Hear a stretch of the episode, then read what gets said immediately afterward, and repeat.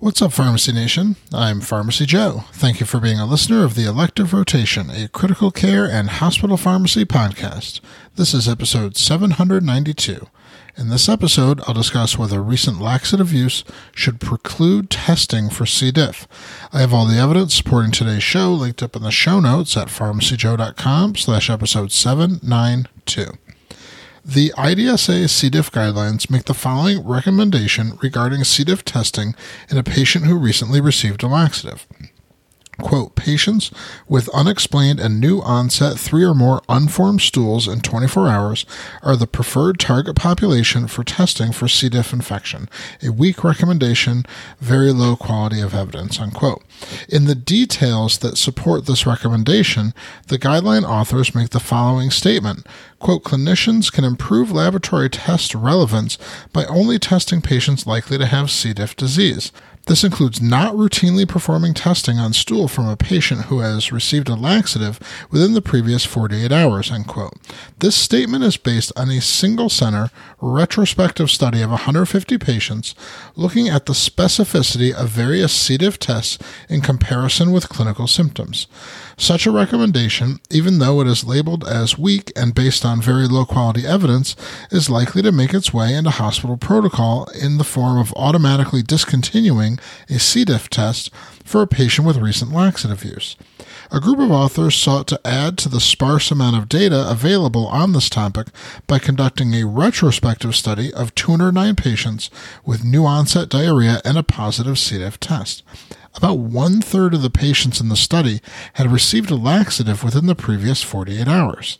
The authors found there were no significant differences in the proportion of patients meeting severe C. diff infection criteria in patients receiving versus not receiving laxatives. This finding was consistent across four different methods used to assess disease severity. In addition, there was no difference in the rates of serious C. diff infection related outcomes such as death, ICU admission, and colectomy in patients receiving versus not receiving laxatives. The authors conclude that precluding recent laxative users from C. diff infection testing, as proposed by the IDSA guidelines, carries a potential for harm due to delayed diagnosis and treatment. An editorial that accompanied the publication of this article argued diagnostic algorithms are not absolute and that strategies must leave room for clinical judgment in special circumstances while reducing the lower hanging fruit of inappropriate testing. They encourage hospitals that have not yet embarked on C. diff testing diagnostic stewardship efforts to do so, and they advocate thoughtful implementation of the IDSA guidance with allowances for exceptions to the rule. I tend to agree that this guideline recommendation does have the potential to increase the risk of harm, especially if automatic discontinuation of C. diff testing for patients with recent laxative use is implemented.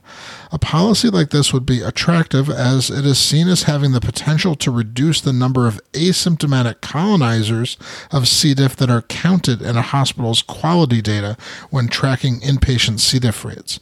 Such an automatic policy is often opaque to clinicians and days may go by with everyone waiting on test results before it's discovered the test was auto canceled.